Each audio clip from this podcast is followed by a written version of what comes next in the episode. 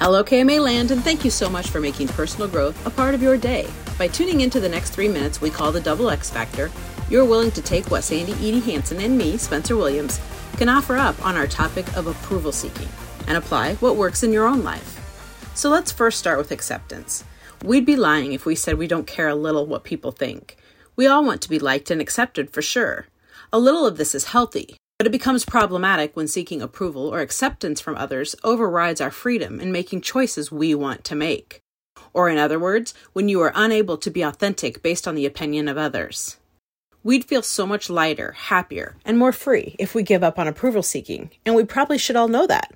So, why do we continue? And again, I'm not talking about the healthy version, I'm talking about when it goes too far. We all want to feel secure and safe, especially in our emotional realm, and having that from others certainly adds to our happiness and contentment. Yet once in a while, or maybe quite often, we come up against someone who refuses to accept or approve of us, and we're automatically triggered to try and win them over and or please them. Yuck. I found it interesting in my research that over and over again, very prominent mental health sites would be quoted as saying, accept yourself as you are and stop seeking approval. Those were their actual tips. But we get that, don't we? We understand that at its root, but doing it is not quite that simple. So maybe we need to go a bit deeper. None of us should be expected to live our lives according to someone else's likes and dislikes. If we're making decisions based on the happiness of others, then we'll never feel good enough about ourselves, and our lives will never be satisfying. Now, what I'm saying may seem very elementary, mainly because I don't have a PhD after my name, and this isn't coming from an expert, just a little old me. I think we start with something we've always struggled with. We start by letting someone not like us. Ouch, I know it hurts. You've heard me call it this before, but it's that initial gut punch. Let it hurt for a little bit, then get right back up and remember that not being liked is a form of feedback.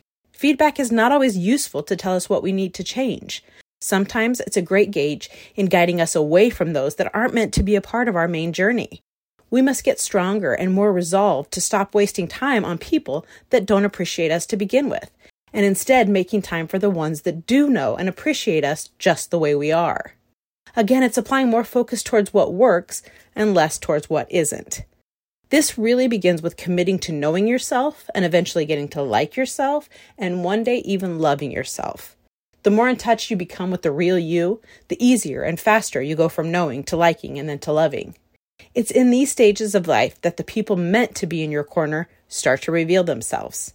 Try it and see what happens. And of course, listen in for Sandy's great take on this topic tomorrow.